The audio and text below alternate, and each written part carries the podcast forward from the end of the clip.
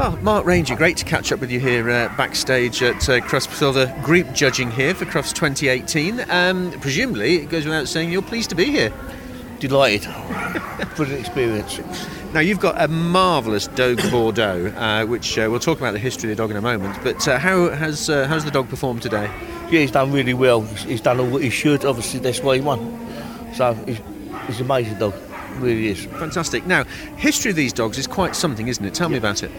Uh, as I say, that they've bought. They was originally a fighting dog going back, and was uh, used as a rescue dog. They was uh, fought in the Roman army. They went, went alongside the cherubs, chariots. Uh, well, well, I, I, Now, during the Second World War, they, they played a big part in troop rescue, didn't Yes, they? did, yeah. and, and I understand that uh, that Hitler had a, a decree going that any were seen were to be shot on sight. that's right. Yeah, uh, allegedly that's what was supposed to have happened.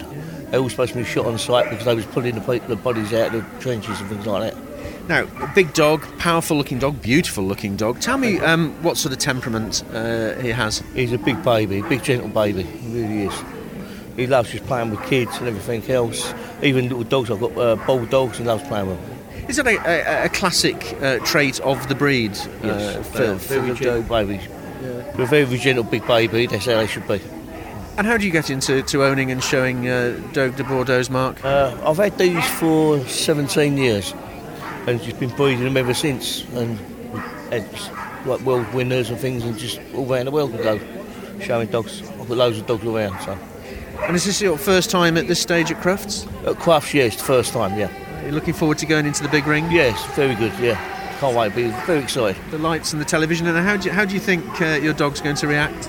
Yeah, he'll be good. He's calm. It won't bother him. He shows all around Europe and everything, so he's done many shows. Uh, we're sat here backstage, and you've got a chance just to eye up some of the competition uh, as they're coming in. How do you rate your chances?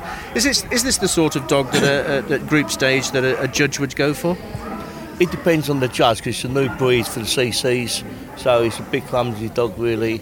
Uh, although they can run well, they're not as agile as a Doberman and things like that. So who knows? Just finally, Mark, it's been a good day for you so far. Obviously, a, a long day. Um, but what does it mean to you to, to get to this stage at Crufts? He's finished the dog off. He's a champion in many countries. He's won everything there is to win. He's the only British champion taking eight CCs today. So to win this, it was the top of his career. You're very proud of him, aren't you? Yeah, very proud. Yeah, best dog I've ever bred. Pleasure to meet you, Mark. Good luck. Thanks very much. Thank you.